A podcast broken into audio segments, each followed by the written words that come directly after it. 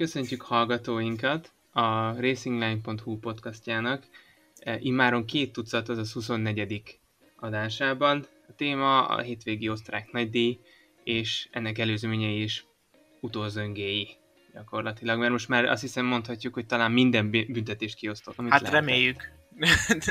reméljük már több nem lesz, sziasztok, üdvözlök én is mindenkit. Azt hiszem már talán hangról is megismertek minket, a mikrofonnál Jánbor Máté, illetve velem szemben. Galambos Bence, sziasztok! Hát igazából ami különbség volt az előző futamhoz képest, az az, hogy egyen lágyabb keverékek voltak, ez Monakóban és Azerbajdzsánban volt még így, és ezért lehetett tudni, hogy ezért uh, az előző hétvégén is vaciláltak, hogy egy vagy két kiállás legyen, most viszont még egyen lágyabbnál izgalmas stratégiára lehetett számítani. Az elképzelés ez volt, igen, ugyanakkor ez hát kudarcba fulladt taktikai szempontból picikét, mert ö, akármennyire is izgalmasabbnak tűnhetett, mivel ö, hűvösebb volt az aszfalt, ezért, meg az időjárás is, ezért nem volt ok a két kiállásra, ugyebár. Igen, és nagyon sokan ö, kezdtek a közepes gumikon, ö, sőt, volt kettő elvetemült mondhatni fiatalember, Raikkonen és Sainz személyében, akik viszont a kemény keveréket választották. Ja, a Ferrari kiesett a Q2-ben, és emiatt szabadon választhattak gumit, és ketté osztották Leclerc meg Sainzot a közepes és kemény keverékekre. Raikkonen meg szinte a szokásosnak mondható stratégiával próbálkozik, hogy a kemény keverékön rajtol, és aztán majd meglátjuk. Te Raikkonen, mint ö, fiatal úriember, ez olyan, mint a, az Alonso tavaly a fiatal pilóták tesztjén, nem? Abszolút, abszolút. És éppen nézegettem statisztikákat, hogy, hogy ki hogyan áll, és azért a, a legtöbb rajtot elérőknél eléggé, azt hiszem most mind a ketten benne vannak a, a 300-asok klubjában, és azt hiszem még Schumacher, Barrichello van még, meg Button, tehát hogy eléggé exkluzív a klub. Hát igen, ahhoz képest még fele, Perez is zöld fölül, pedig ezen a hétvégén volt a 200. versenye, ami megint csak nem kevés. Hát igen, abból is biztos azért most már többen vannak, főleg így, hogy 20 futam van egy évben, de ahhoz is kell egy évtized, hogy azt elérje az ember. Minden esetre Alonso úgy tűnik, hogy egész jól belejött. Most így a visszatérése után egy elképesztő hétvégét fogott ki. Igen, az időmérőn is jól tudott volna teljesíteni, hogyha ugye Sebastian Vettel nem tartja fel az utolsó kanyarban, miért egyébként a német jogosan meg is kapta a három rajtjás büntetését.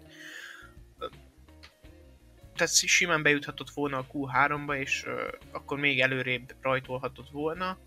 Így viszont ugye egy bizonyos brit fiatal ember a Williamsben George Russell jutott be a Q3-ba, ráadásul ezt mindezt úgy megcsinálva, hogy a közepesen elverve a két ferrari Azért ezt mondjuk már ki párszor.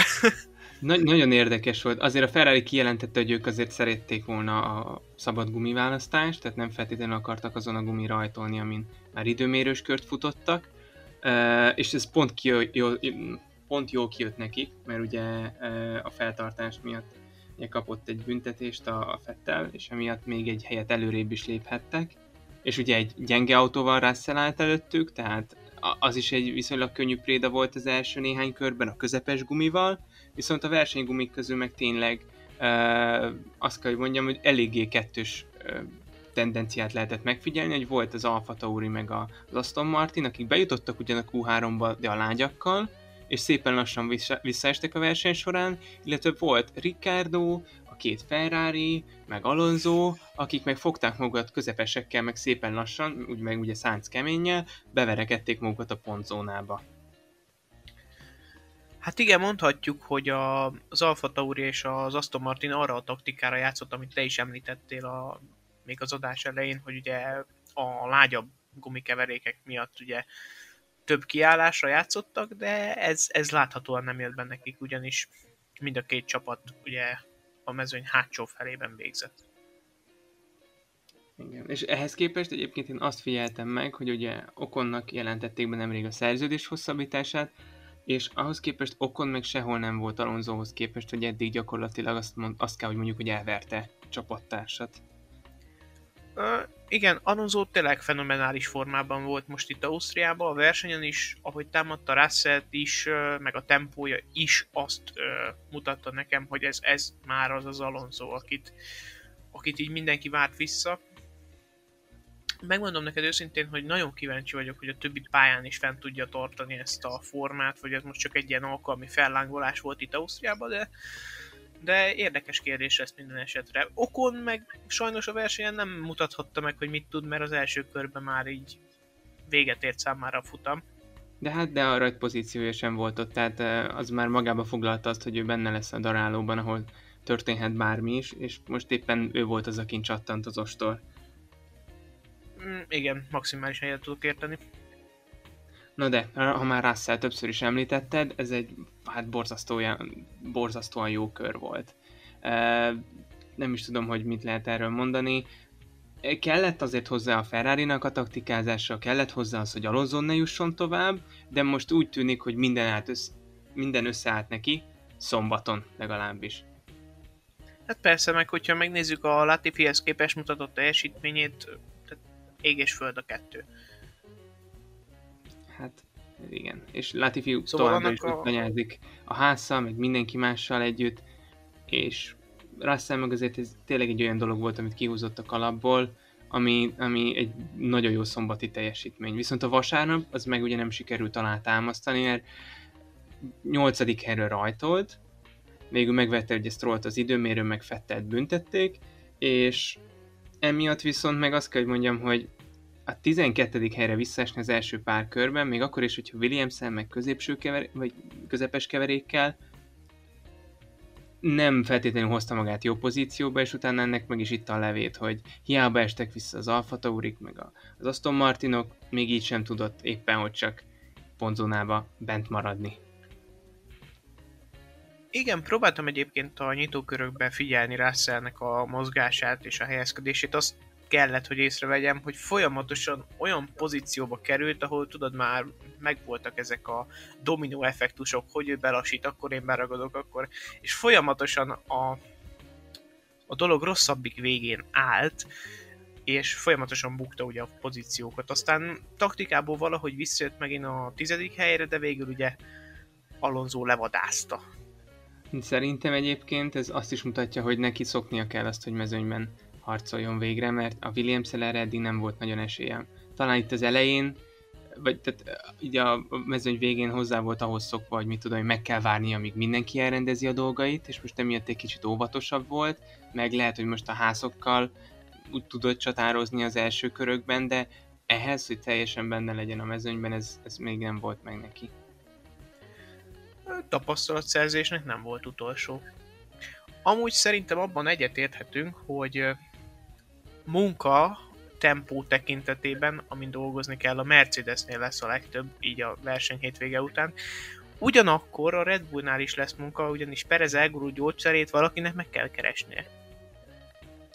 Igen, hát amint meg lehetett figyelni, az az, hogy a Mercedes végre gyorsabb az egyenesekben, és ezt Toto Wolf is mondta, hogy azért lehet, hogy plusz fejlesztéseket nem nagyon fognak hozni, de innentől kezdve még azért a beállításokkal, meg mindenféle dolgokkal lehet trükközni azért, hogy több teljesítményt tudjanak kihozni az autóból. Igen, és az is látszott, hogy itt nem a Mercedes motor erejével van probléma, ugyanis ha megfigyeltük a másik fiatal tehetséges brit úriembert, Russell mellett Lando Norrisról beszélek, ugye, ugye, aki az időmérőn a második lett, a versenyen pedig a harmadik úgy, hogy éppen hogy csak lemaradva Valtteri Bottas mögött, úgyhogy az egyenesek bevert mindenkit a McLaren. Nyilván ez beállítás kérdése is, de az látszik, hogy a Mercedes motor közel sincs annyira rossz, mint ahogy próbálják beállítani a Hondához képest. Hát egyrészt egy nagyon durva kört rakott össze, ezt már tavaly is láttuk, hogy erre képes, ugye a Last Lando, ez volt, amikor az 5 másodpercen belül tudott maradni, vagy hát be tudott kerülni az 5 másodpercen belőle Hamiltonhoz képest, és akkor ott lett az első dobogója, most meg szintén megint vérszemet kapott, nem tudom, hogy Norris osztrák nagydíj specialista, és a Steyer nagydíj nem fekszik neki, vagy mm. mi a különbség, de sok, tehát elég érdekes volt látni, hogy megint az első futamon, amit Steyernek neveztek, most ez most nem volt jó, és az osztrák elnevezésünk meg igen.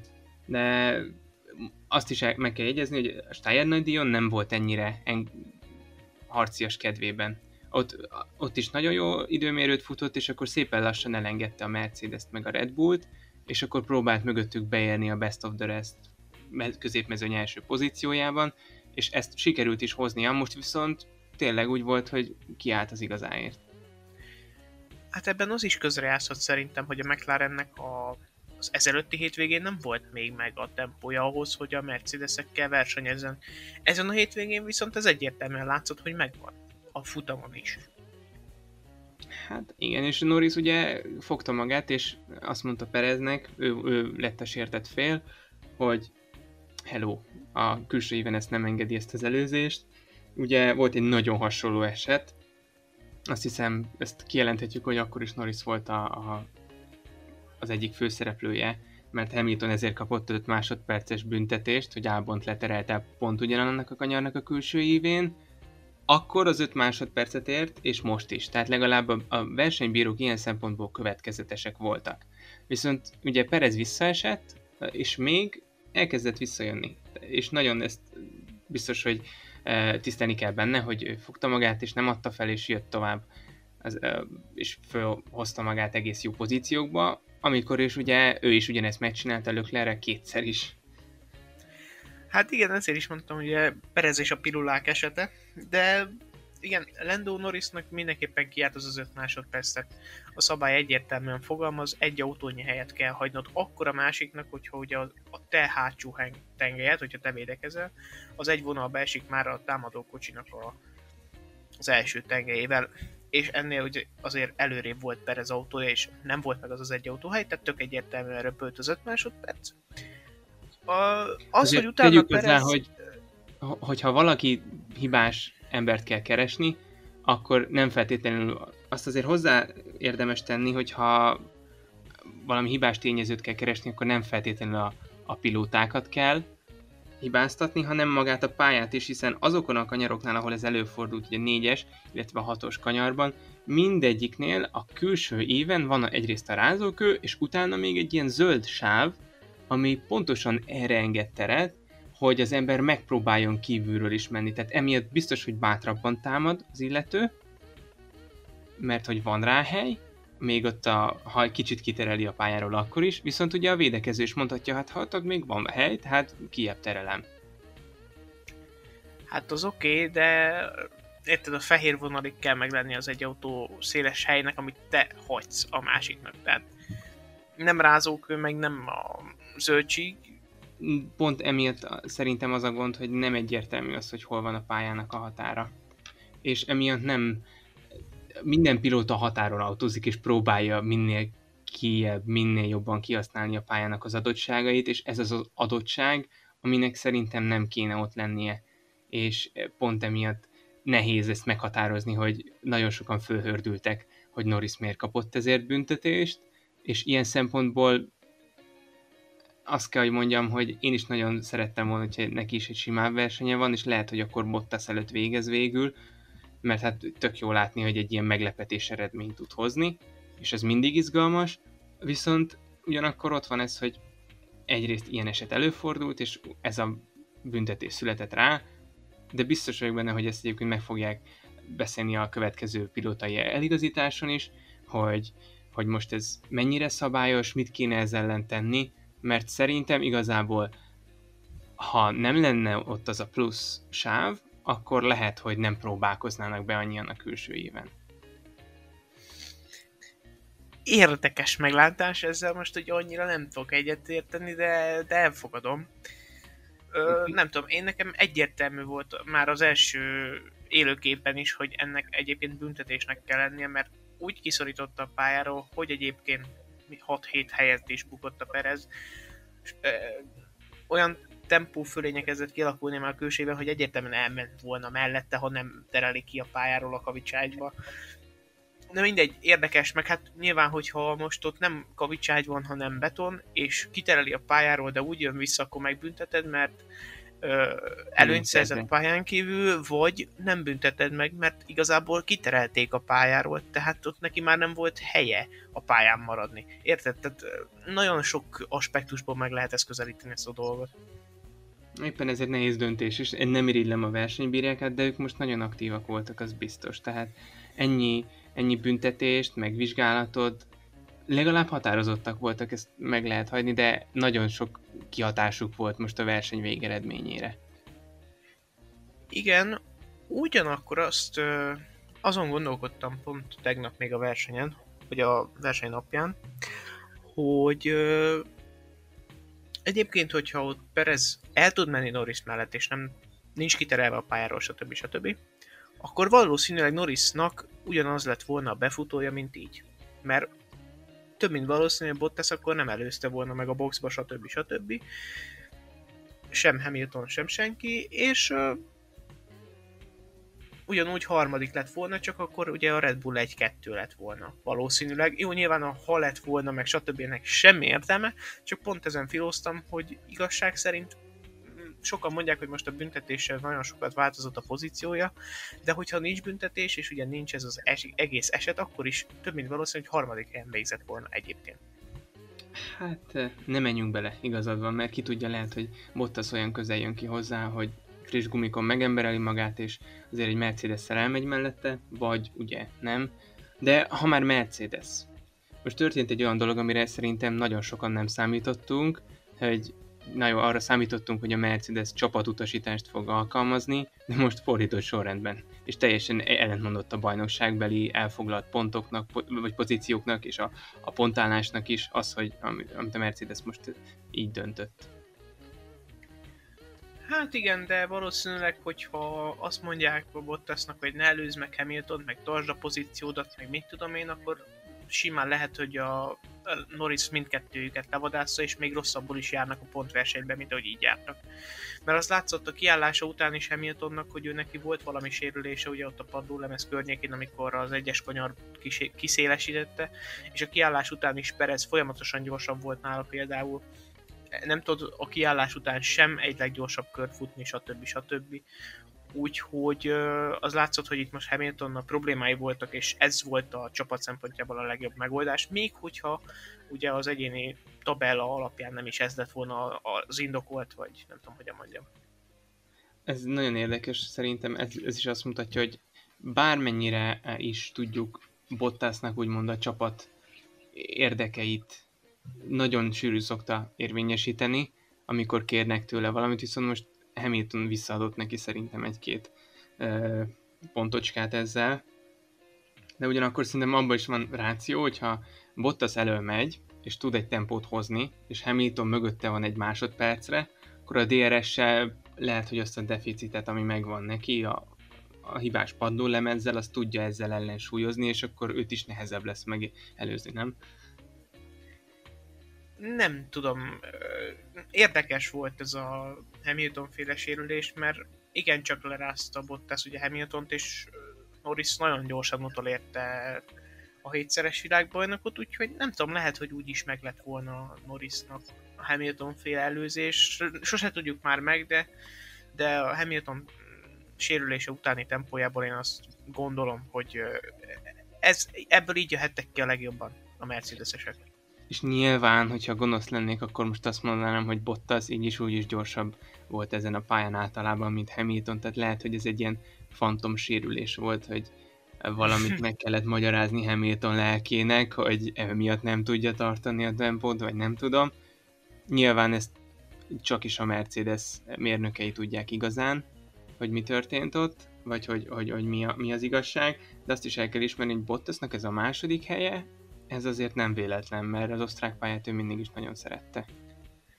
Hát igen, ugye múlt héten pehje is volt, hát úgy pehje, hogy kapott egy büntetést, mert csinált valamit, de érted a lényeget, tehát kapott egy 3 es büntetést, így beragadtak Norris mögé Perezzel a verseny elején, úgyhogy ott azért nem tudott beleszólni ugye az első hely sorsába, holott egyébként jobban kvalifikált, mint új Hamilton már az, a Steyer nagy is. Igaz, most Hamilton megverte Bottas az időmérőn, de Bottas igazad van, mindig is jól ment ezen a pályán, még a Williamsbe is annó. Úgyhogy nem tudom, lehet, hogy csak a sors keze adott vissza néhány pontot Bottasnak, de sokra nem ment vele így sem egyébként, ha megnézzük a tabellát. Sok hátrányt összeszedett már, és ez mindig felveti ezt a kérdést, hogy akkor most érdemes lesz a Mercedesnek őt megtartani, vagy nem? Vagy végre meglépik azt, hogy Russell is nagyon jó teljesítményt nyújtott, ugye, tehát ő is megérdemelne lassan azért egy ülést, mert ugye most már ez kiderült, hogy Hamilton hosszabbít, és akkor marad a Bottas, meg marad a Russell közötti döntés. Ők a második ülésre. Érdekes kérdés lesz. Ez, ez, szerintem ez lesz a pilótapiac egyértelműen legérdekesebb kérdése, hogy, hogy a Mercedes második ülésébe kiülhet be. Érdekes, nagyon sokan mondják ugye azt, hogy Bottaszt azért tartják meg, mert meg akarják tartani a házon belüli nyugalmat, nem akarnak balhét belül, stb. stb. És hogyha lehet, hogyha egy ilyen gyors ifjú titán beültetnek, akkor ez a rend egy icipicit megbomlik, mint annó a Sebastian Fettel, Kimi Räikkönen felváltó Fettel Leclerc duó a Ferrari-nál. Nem tudom, hogy bekövetkezhet-e ilyen a Hamilton-Russell párosnál, de minden esetre én megnézném már végre Russell-t egy jó autóban.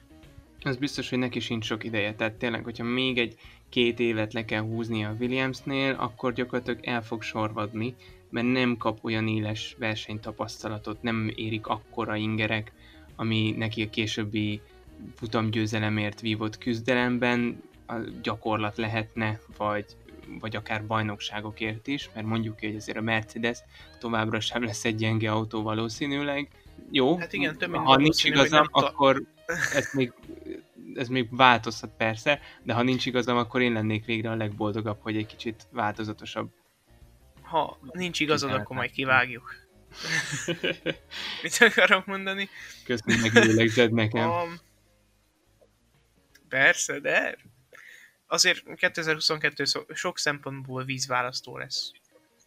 De még hátra van 14 verseny, úgyhogy foglalkozunk az idei évvel még egy picit. Uh, Igen, a... Sainz egyébként még... nagyon nagy versenyt ment. E- emellett így elsiklottunk egy picikét. Ö, igen, önnek volt ez a, a fordított stratégia, na, stratégiája, hogy a kemény keverékünk rajtolt, és Leclerchez képest ugye tudta tartani a, a verseny elejében a tempóját, aztán egy kicsit leszakadt, és ugye volt a box kiállása is, viszont nagyon hamar vissza tudott jönni a, ahol, arra a környékre, ahol a csapattárs volt, és szépen lassan áthámozta magát mindenkin, és ugye a verseny végére meg beért Perez 10 másodperces közelébe is, és akkor még előtte is tudott végezni, nem csak Ricardo-t előzte meg. Ahol ugye szintén volt egy csapatutasítás a Ferrari-nál, hogy Leclerc engedje el Sainzot.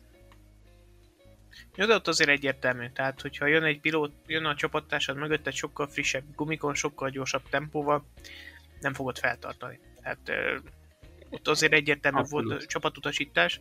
De egyébként tudod, hogy ö, mennyivel előzte meg Perezt? Pár tizeddel. 771 ezreddel. Tehát nem Nagyon volt egy másodpercen belül. Igen. Úgyhogy ez az, ez az utolsó körbe volt meg neki. Úgyhogy nagyon-nagyon nagyot nyomott az utolsó körbe is a Sainz, úgyhogy tényleg szép versenyt futott. Nem, nem tudom, kitől tanulhatta. Talán a haverjától? Norrisztól? Hm? Jegyzem meg halkan. Ja, hát a Kárlándó ugye bármi?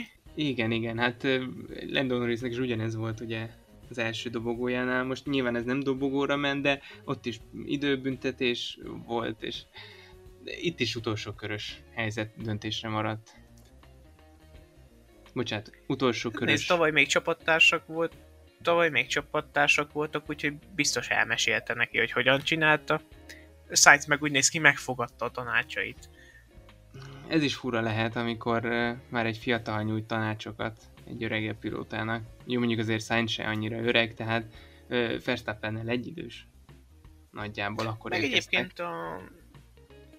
én, én mindig is azt a szempontot tartottam szem előtt, hogy egymástól tanulunk, tehát tök mindegy, hogy kinek mi akkora, hogyha valaki valamit jobban tud, akkor megpróbálom megtanulni tőle, valószínűleg ez lehet a Forma 1 is a siker nyitja. Most képzeld el, most beültetik Hamilton mellé russell és esetleg valamiben jobb nála, lehet, hogy még Hamilton is tudna fejlődni, úgyhogy már bőven 30 fölött van. Lassan 40. Lehet, de hogyha te most George Russell helyében vagy, és valamit jobban tudsz Hamiltonnál, akkor megosztod vele? Azért ez egy eléggé kompetitív Természetesen közeg, nem, hát ez, amikor... ez tök egyértelmű, hogy nem. ez így van, ez így van, tehát ez... Uh, a Forma 1 versenyzőknek azért nem véletlenül vannak meg a titkaik. Én csak ilyen telemetri De adatokra meglátjuk, gondoltam, hogyan alakul Ami esetleg onnan kiolvasható, vagy ilyesmi. No, e, de Hát és hiszem akkor az- gyakorlatilag a nap versenyzőjéről beszéltünk Norrisról. Ö, nem elég, hogy minden versenyen továbbra is pontot szerzett, de a negyedik dobogójával ő a jelenlegi mezőnyben a legjobb ilyen tekintetben, aki még nem szerzett futamgyőzelmet, és még a futamgyőztes Gazlit is megelőzi, akinek csak három van. Ez se semmi. Hát nem rossz, érik, érik lassan a futamgyőzelem Norrisnak. Azt nem mondom, hogy idén összejöhet, bár mondjuk én ilyet nem mondok, mert minden futamon bármi megtörténhet. Lehet még meglepetés? Például tavaly Törökországban, vagy, vagy Monzában is mi volt. Simán benne van a meglepetés bárhol, de alapesetben vagy Mercedes, vagy Red Bull futamgyőzelem. Főleg úgy, hogy most már nem az van, hogy a két Mercedes meg egy Red Bull van ott elő, hanem azért az esetek túlnyomó többségében a két Mercedes meg a két Red Bull van elő, tehát most már négy versenyző is ott van stabilan. Hát egyre stabilabban. Most Perez is felvette a tempót, Bottas is egy kicsit megemberelte magát. Nehéz lesz most eldönteni azt, hogy mi lesz a következő versenyeken, de ugye van két pálya, amit, amit nem ismerünk, és van még egy pár pálya, amit például Törökország, ugye, aki Szingapur helyére tér vissza, aki, akiről nem sokat tudunk, mert ugye tavaly is folyamatosan esőzések voltak, csúszott az aszfalt, tényleg csak ez az egy évnyi tapasztalat van, és van Zandvoort, meg van a Saudi pálya, ahol meg még egyáltalán semmi. Hát igen, érdekes kérdéseket vet fel ez a versenynaptár, hogy mégis melyik pálya kinek kedvezhet esetleg, de olvastam én olyan kommenteket is a török nagydíj bejelentésénél, hogy figyelj, megvan az ötlet, tehát egy 6 héttel előtte betonozzák újra a tavaly újra betonozott, újra aszfaltozott pályát, és akkor megint jó lesz. Hát igen.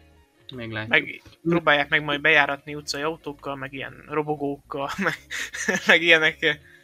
Vol- volt érdekes kezdeményezés ott is ezzel kapcsolatban. Na de, azt hiszem tényleg két sztárja volt ennek a hétvégének, Norris mellett a másik, akit nem nagyon láttunk, Verstappen. Meg szerintem nem is beszéltünk még róla. Tehát ö, Mint olyan ami- tükör simán nyerte a futamot, mint hogyha ő nem is tudom, mit vezetett volna.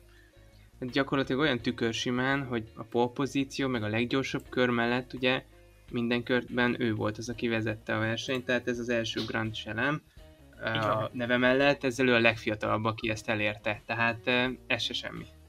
Hát nem, mondjuk ez érett már neki, tehát tavaly a, az Abu Dhabi nagydíjon, ugyebár ugyanúgy meg volt a pole pozíció, az összes kör az élen a győzelem, de a leggyorsabb kört azt hiszem pont Daniel Ricciardo elvetett tőle az utolsó körbe, aki elvetett tőle annó Mexikóba azt, hogy ő legyen a legfiatalabb pozíciós, úgyhogy ott tett neki keresztbe volt csapattársa, ahol tudod, de most végre meg lett neki.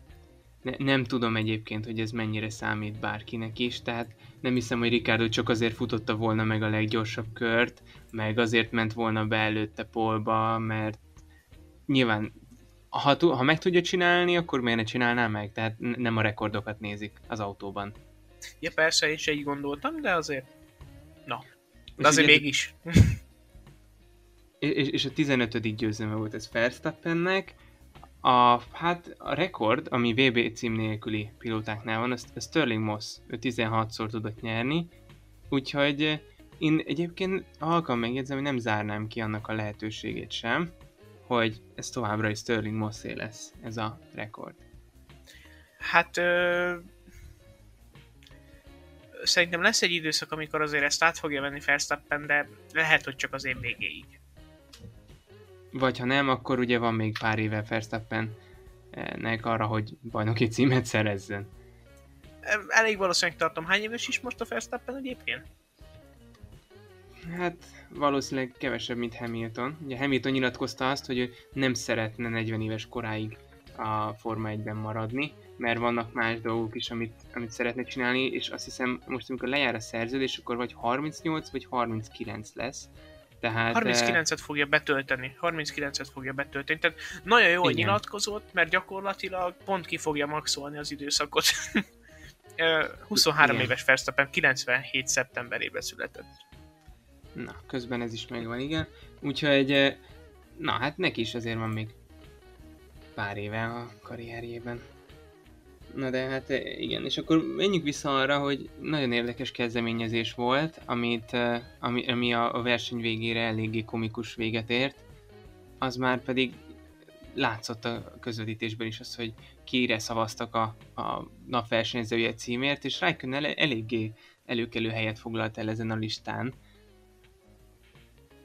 Nem tudom, te hallottál erről, hogy, hogy, hogy poénból így meg kéne őt szavazni, mert ugye Hülkenberg, meg Alonso, meg minden ilyesmi visszavonuló versenyző kapcsán már volt ilyen. De most Igen, én nem... azok, azok, azok eljutottak hozzám, ez a Raikkonen kezdeményezés, hogy ez most honnan jött, vagy miért, vagy azt fogalmam sincs. Egyébként engem el is került nagy évben. De hát igen, a verseny végére azért kiderült, hogy nem érdemelte volna meg ezt a címet, hogy az utolsó körben ezt ugye elintézte. Ez, ez szerintem nagy, mindenképpen az, az, a, az az ütközés az ő hibája volt, és e, nem is tudom, nagyon bealudt. Hát ez, ez, ugye most beszéltünk arról a versenyzőről, akinek még nagyon sok van a karrierjéből, most áttértünk arra, akinek hát nem biztos. Igen. Raikkonen egyébként most nagyon sokan mondják, hogy Mick Schumacher fog az ő helyére menni. Érdekes pikantériája lehet a dolognak, ugye, mivel Raikkonen váltotta annó Michael Schumacher-t ugye a Ferrari-nál, és most a fia válthatja őt a, a, az Alfa Romeo-nál, ha esetleg ez így összejön, nem tudom, Meg ugye, meglátjuk. azt sem szabad elfelejteni, hogy ugye Mick Schumacher az Alfa Romeo színeiben mutatkozott volna be az Eiffel nagy díj első szabad edzésén, és a, a háznál pedig Callum Aylott, a Ferrari másik juniorja kapott volna a lehetőséget, hogyha nem mossa el azt a napot az eső. E, szóval ez még eléggé érdekes lehet, hogy, hogy, hogy mégiscsak visszakerül az alfához a Mick Schumacher, és akkor ne, nem tudom most éppen mi zajlott a háttérben, hogy végül csak egy helyet kapott a Ferrari, és akkor végül csak a házhoz tudták berakni az egyik juniorjukat, de nagyon látszott, hogy az a terv, hogy Schumacher az Alfa Romeo-hoz menjen. Jó, nézd, podcast első szezon 24. adás, Jámbor Máté, Mick Schumacher megy az Alfa Romeo-hoz, felírtam, majd év végén megnézzük, hogy mi, mi lesz ebből. Én nem azt mondtam, nem, én csak azt mondom, hogy meg, meg, megindultak a plegykák, és hogy egyre nagyobb valószínűséggel lehet állítani, bár Steiner nyilván szeretne egy ilyen nevet a saját csapatánál tudni. Azért a Schumacher névnek nincsen rossz csengése, és látszik az, hogy nagyon igyekeznek figyelni rá is, meg ugye Mazepin, hát eléggé komikus a figura. Azt kell, hogy mondjam most már így. Uh, Steinertől ugye kapott egy ilyen pörgettyűt, hogy ne pördüljön meg az autójával, inkább azzal. Most ugye Mazepin meg visszavágott, és vett Steinernek egy ajtót, amit annó Magnussen csapott be az irodájában. Hát igen, amit a Netflixen azóta rongyosra nézhettünk, ha akartunk. Úgyhogy eh, biztos Igen, vagyok benne, kicsit komikus a figura egyelőre, de hát ugye, nézd, kitenni Steiner Mazepin nem fogja. Van egy ilyen megérzésem, nem tudom, hogy mennyire vagyok olyan, hogy most ezután lótózok is, vagy ne. Ezt te írod fölül? igen, igen. Jó, jó, jó, oké. Hát figyelj, az, az évzárót nekünk kell csinálni, mert annyi mindent fölírunk már végére, hogy meg kell beszélni. Hát, ajaj. Minden esetre tényleg Mazepin még olyat is nyilatkozott az előző verseny óta, hogy, hogy hihetetlenül nehéz volt az autója Schumacherhez képest, és hiába rajtolt rendkívül jól. A Steyer nagydíjon tényleg egy kör után 15 volt, vagy valami ilyesmi, és hirtelen fogta magát, és pár körön belül visszaesett azt az öt pozíciót, mert egyszerűen nem tudom, hogy a, a rajt az jól ment neki, de aztán elizgulta, vagy vagy mi történt vele, de azt nyilatkozta, hogy nagyon nehéznek érezte az autóját, még a másik házhoz képest is. Ez az a kommunikáció, amit én soha-soha nem tudok dekódolni. Mi az, hogy én nehéznek érzem a másik autóhoz képest az én autómat, amikor azt nem is vezettem? Hát Tehát lomhábnak, miközben ő meg jobban gyorsított ki. És ugyanazt az évet vette mondjuk. Biztos vagyok, hogy figyelte azért a visszapillantó tükröt. Hát jó, de most ér, tehát akkor is, tehát ezt így nem lehet nem tudom, szerint én ezt sose tudtam dekódolni, de lehet van valóságtartalma, nem tudom. Hát ez tényleg megint csak azt tudom, hogy a mérnökök tudják ezt biztosan. Vagy attól még ők se. Attól függetlenül szerintem mind a két autóra nagyon figyelnek, ott a háznál, mert mind a kettő autó nekik fontos, meg főleg ugye, ha jól tudom, akkor úgy van, hogy a háznál nem, lehet, hogy még a szerződésben ez nem nyilvánul meg, de azért nem feltétlenül csak egy évre szerződtették egyik pilótájukat sem. Tehát elvileg szerződéssel rendelkezik mind a kettő pilótájuk jövőre, úgyhogy persze Mick Schumhert azért ki lehetne vásárolni onnan, főleg, hogyha a Ferrari kérné, de elvileg ugye jövőre is az új autókkal ugyanez a két pilóta fog menni. Van az a pénz! Mit akarok mondani? Igen, egyébként az f ugye az Instagram oldalán mindig van ez a, az infogra, infografikája, amikor bejelentik egy pilótának a helyét, hogy uh, hol ki fog versenyezni, és ugye mindenkit elhelyeznek a képen. Egyébként még Schumacher és Mazepin rajta szerepel, tehát uh, igen. elméletileg érvényes szerződésük van a ásszal, igen. Igen, hát egy, ugye Bottasnak nincs Pereznek, Strollnak, kérdőjel, Hát jó, most azt hagyjuk. Tavaly sem volt hivatalos bejelentés. Meg ha jól tudom, akkor ugye az Alfánál meg a Williamsnél vannak egy éves szerződések, illetve Cunodának Gázli, meg ugye úgy van, hogy a Red Bull-lal szerződött le. De az, hogy, hogy most végül az Alfa Taurinál vagy a Red Bullnál tölti majd le azt a szerződés időtartamát, akkor azt azért még ne kezeljük, ne, ne tollal írjuk be a naptárba, hogy ő most hol fog szerepelni, vagy a jegyzettömbbe, attól függetlenül ő is szerződéssel rendelkezik. Tehát, Nézd, tavaly, tavaly még Perez is egy nagyon hosszú távú szerződéssel rendelkezett, tehát... Változhat nyilván. Változhat a dolog. Az is kérdőjeles, hogy ki fog szerepelni ugye nem csak ugye a háznál, hanem még a Williamsnél is. Nem csak azt mondom, hogy Russell vagy Bottas, de igazából én most nagyon meglepődtem azon, hogy mekkora tényleg a, a különbség Latifiék részéről bot, Russellhez képest, mert nem tudom, hogy most ki lehet az a, a, a pilóta, aki bejöhet a Forma 1-be, most hogy kitekintsek a, a, fiat, a fiatal junior pilótákra is. Ugye van a Ferrari-nál, ha már arról is beszéltünk, akkor Callum Aylott, aki most parkolópályára került, van még jó pár juniorjuk, például Robert Schwarzman személyében az F2-ben, a Renault-nál azt hiszem most megvannak, de például Williamsnél volt Jack Aitken, aki beugrott tavaly a Sahir nagy díjon. Őt nem tudom mennyire lehet komolyan venni, mint az ülésre esélyes versenyzőt. Nem tudom. Hát véleményem szerint egyébként sem ennyire, de mindenki ezt gondolja át magába.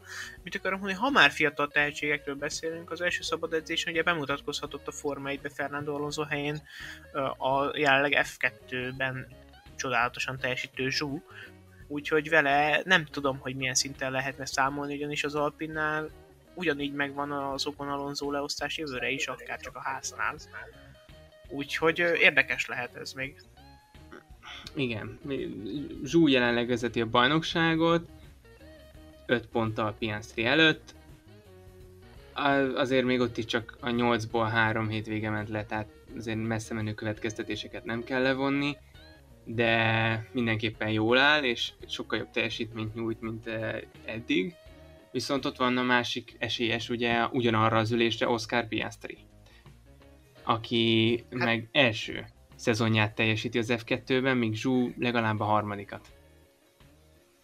Ez is igaz, és nagyon sok a jó fiatal, ami alapvetően nem lenne probléma, de így viszont, hogy minden hely tele van, meg stb. így, így az.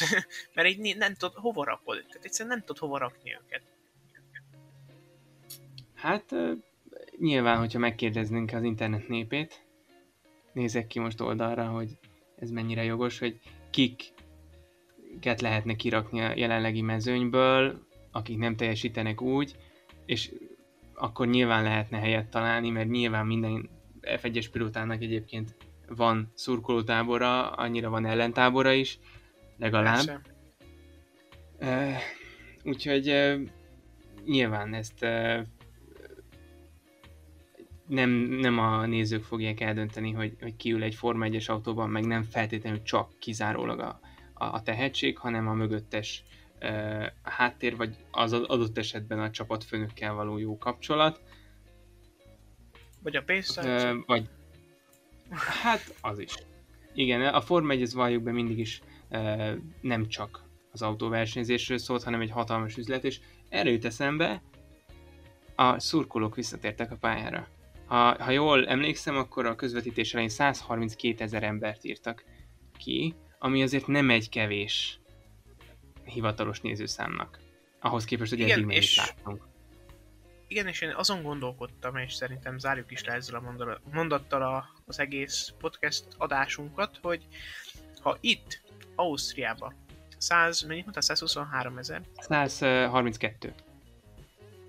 Oké, okay, fölcsértem a két számot. Tehát, hogyha 132 ezer nézővel, ennyi holland szurkolóval, ilyen hangulat volt, ilyen hangorkán volt, hogy nem csak a helyszínen lehetett akár ezt érezni, hanem a tévé képernyők előtt is egyszerűen fenomenális hangulatot csináltak a holland szurkolók, akkor mi lesz Zandvoortba? Úgy tök őszintén, ahova már telt házzal készülnek. Igen, a szervezők elárulták, és tavaly is emiatt nem volt holland nagydíj, mert ők tudták, hogy a, ott a holland nagydíjon a szurkolói jelenlétre igenis nagy igény van. De egyébként szerintem nem kell elmennünk odáig, közelebb is van a versenynaptárban például a Magyar Nagydíj, ahol szintén mindig nagy hangulat van, és ugye volt annó Kubica miatt a, a lengyel szurkolók is jöttek, azért a holland szurkolók is már ráéreztek arra, hogy a Magyar Nagydíjon lehet szurkolni rendesen most a, a foci elbén ki is próbálhatták, hogy milyen itt szurkolni valami hazai holland e, alakulatnak, tehát ilyen szempontból szerintem itt is azért lesz egy, egy, egy kisebb fajta hangulat. Hát igen, a, a foci EB volt az előzenekar a Forma 1-nek, tudod, megnézték a szállásokat, megnézték a menetrendet, stb. Aztán majd akkor jönnek a fő előadásra. Viszont szerintem minden témát érintettünk az osztrák nagy dia kapcsolatban. Köszönjük szépen, hogy meghallgattátok ezt az adásunkat is. Hallgassatok minket, olvassatok minket, és jövő héten újra találkozunk. Sziasztok! Viszont hallásra!